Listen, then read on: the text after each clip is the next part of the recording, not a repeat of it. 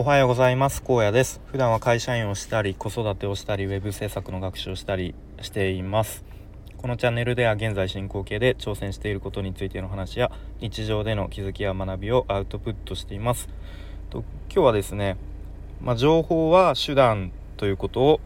まあ、忘れるなみたいな話、まあ、忘れるなっていうのはもう自分に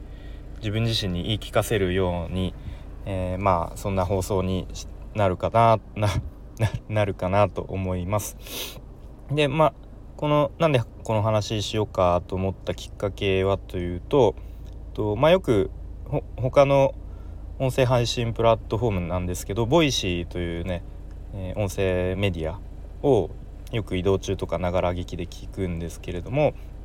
と、その中で、と、昨日か一昨日かなの放送で、えっと、MB さんっていう方、まあ、YouTube とかで結構なんかユニクロとかのこういわゆるファッション系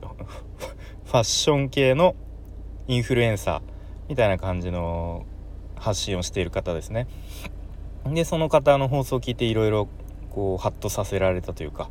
あの、自分も気をつけなきゃなみたいなことを考えさせられたんですね。で結構 YouTube とかだとファッション系の発信してるされてるんですけれども Voicy では割とビジネス系とかあとはなんか思考法みたいなそういう発信が多い方ですね、まあ、よよかったら聞いてみてくださいということで、えっとまあ、最初どんな話されていたかっていうとあのひろゆきさんっていらっしゃいますよね。結構またままたっていうかもともと2チャンネルを作った人とかで有名になったのかな。で最近は結構 YouTube とかでなんかいわゆる論破みたいな論破芸みたいな感じでまた人気になっているような気もするんですけど、まあ、これっていうのはあくまでも、まあ、ひろゆきさん自身も多分エンターテインメントであのやられているっていうことで、まあ、たまにホリエモンとかもなんかツイッターでこう議論とかしているけれどまああれも、まあ、一種のエンターテインメントでやっているんですよっていうことを話されていてで、まあ、なんかひろゆきさんって結構若い人にこう最近すごい人気らしいですね。でまあでもこうなんだろう。まあ論破っていわゆるこうなんだろうな、まあ、正論をぶつけるというかこうこれがこれが正解みたいな。で多分若い人って、まあ、若い人ってなんか自分はどっちに属するのか分かんないですけど結構なんかあこれが正解なんだとかこれが答えなんだみたいな感じでこうなんだ鵜呑みにしちゃうというか。でもこう大人になってこうどんどん年を重ねるごとにつれてまあまあ、絶対正解みたいのはないよねみたいなのをだんだん分かってくるみたいな話をされていてでまあ確かにこの世の中にこれが絶対正解っていうのはないですよね。でなので誰かの意見にこう整合性合ってるか間違ってるか正解不正解みたいなものを求めても、まあ、求める意味はないみたいな話をされていたんですね。うん、で、まあ、情報っていうのはあくまでこうツールとか手段のはずですよと言われていてで、まあ、自分に置き換えてどうかなと思った時に、まあ、結構僕ツイッターをよく、まあ、見ちゃうというかまあうんなんか気づいたらこうツイッター開いたりしちゃうんですけどあんまり良くないなと思いつつも見ちゃうんですけれどもで、まあ、タイムライン見てるとね、まあ、膨大に情報が流れてきますよね。で、まあ、結構主義主張とか意見とかを言っている人もいますけれどもなんかついついなんか正しい情報はどれなんだとか何が正解なのかとかなんかこの人が言ってるか多分なんか合ってるっぽいなみたいな結構思ってしまいがちなんですね。うん、でなんかあこれが正解というかこれが答えなんだろうなみたいな情報を仕入れるとなんかどっか、まあ、満足しちゃうというか、多分これが正解だみたいななんかそれでもそれってなんか正しいなんだなんていうの難しいなその正解と自分で勝手に思い思い込んでいる情報をなんか仕入れること自体が目的になってるなって時々思うことがあるんですね。まあ、最近は結構そのあのー、ことが注意できてるんですけど結構以前の僕自身を考えるとなんかその情報を仕入れること自体が目的になっているって感じることが結構今思えばありますねありましたね。でまあその情報をもとに自分の行動を、まあ、より前に進めたりとか、まあ、ちょっと軌道修正できればあのー、まあ、正しい使い方とかいいと思うんですけれども、まあ、あくまでもその人の意見っていうのは、まあ、多様性があるので、まあ、そこを忘れちゃいけないなっていうふうに思いますね。はいまあ、あとは、まあ、他の他の人というか、うん、の例で言うと、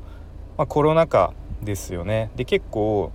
なんかこれ MB さんが言ってた言葉で結構印象に残っているワードでなんか正しさの奴隷になっている人が結構いるんじゃないかなって思いますね。でまあテレ僕はテレビも全く見ないですけれどもやっぱりテレビとか見てるともういろんな情報入ってくるし、まあ、さっき言ったように Twitter にもいろんな情報入ってくるしで例えばいわゆる権威のある人とか、まあ、医者とかそういうなんか専門家の人をフォローするとしてフォローしたらその人の意見とか考えがタイムラインに流れてきてこの人が言ってるから多分正しいみたいな。例えば感染予防についての情報をもういっぱい仕入れてでなんだろうな自分の中でどんどんこう正しいと思われる知識をなんかいっぱい入れてそれでなんか満足しちゃうみたいななんかそういう人もいるんじゃないかなっていうふうに思いますね。うん、でまあもちろんそれ仕入れた情報を元に、まあ、例えばなんだろう なんかわかんないマスクの正しい着用の仕方とかなんかありそうですよね。こうなんかちゃんと隙間を空けずにマスクをしないと意味がないですよとか、まあ、例えばそれをま自分自身で実行してで、まあ、結果としてね感染予防ができれば、まあ、それはそれでいいと思うんですけどで、まあ、それをねこう他人にもこう押し付けたくなっちゃったりとかなんかちょっとでもこうね鼻を出してる人とかいたらこうちょっとなんかそれを押し付けたくなったり攻撃したくなったりしちゃうとちょっとまずいかなっていうふうに思いますね。で、まあ、感染予防っていうのはこうあくまでもこう人生を少しでもこう日々なんだろう豊かに幸せに生きるための手段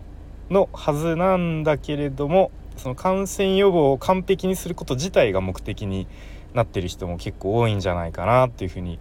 思いますね。うん、でまあこう何かの目的のために、まあ、僕で言うとまあえっ、ー、とまあウェブ制作のスキルを上げたいとか、まあ、それを、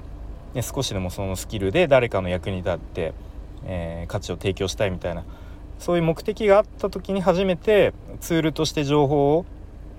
こう取捨取捨選択して仕入れるべきであるはずなのになんかこう正しさ何が正しいかっていうその正しさのために人生を生きるとやっぱしんどくなっちゃうだろうなっていうふうに思いますね。なのでまあちょっと繰り 同じ同じことをず繰り返しているようですけれどなんか正しさを求めるべきじゃないよなっていうふうに改めて思いますね。うん、じゃあなんで僕ら僕らっていうか、まあ、人々というか、まあ、みんなは正解とか答えっていうのを求め求めちゃうのかなっていう時に、まあ、その方が楽だからなんですよねきっと、うん、自分で考える必要がないから、うん、なんかこのこの人がなんか自分がこうちょっとうーんまあ悪い言い方すると盲信してる人とかなんかねいたとしたらこの人が言ってるから多分正しいんだとか、まあ、そういうふうに思った方がまあ楽ですよね。自分で考えなくて済むから。うん、でもそれだと、まあ、ちょっと騙されちゃったりとか、うん、自分にはその人の意見とか考えが当てはまらなくてその人は成功したけど自分はなんかうまく結果が出なかったりとかなんかそういうこともあるのかなというふうに思いますね。うんまあ、なので、まあ、いろんな意見とかまあ、主義主張とかを聞いた上で最後は自分の頭で考えて、まあ、判断したり決断したりすることが、まあ、すごく大事大事だぞと、まあ、自分自身に言いか言い聞かせてるような感じですけれどもね。はいということですね。なので、えー、まずちょっとそろそろ最後話をまとめると、まあ、人生 なんかすごい話が大きくなりますが人生の目的っていうのは、まあ、きっとみんな少しでも幸せに日々生きること過ごすこと、まあ、決してなんか不幸になりたくて生きている人って、まあ、多分いないと思うので、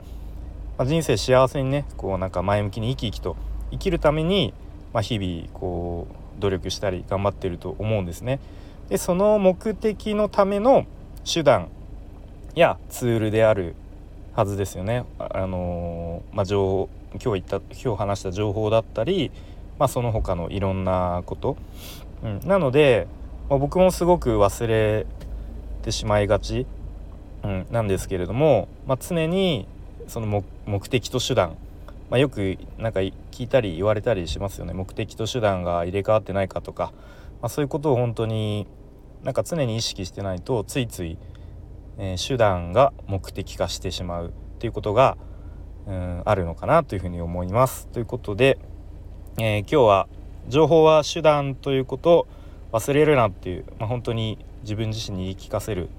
次回の意味を込めてそんな話をしてきました。それでは今日も聞いてくれてありがとうございます。じゃあまたね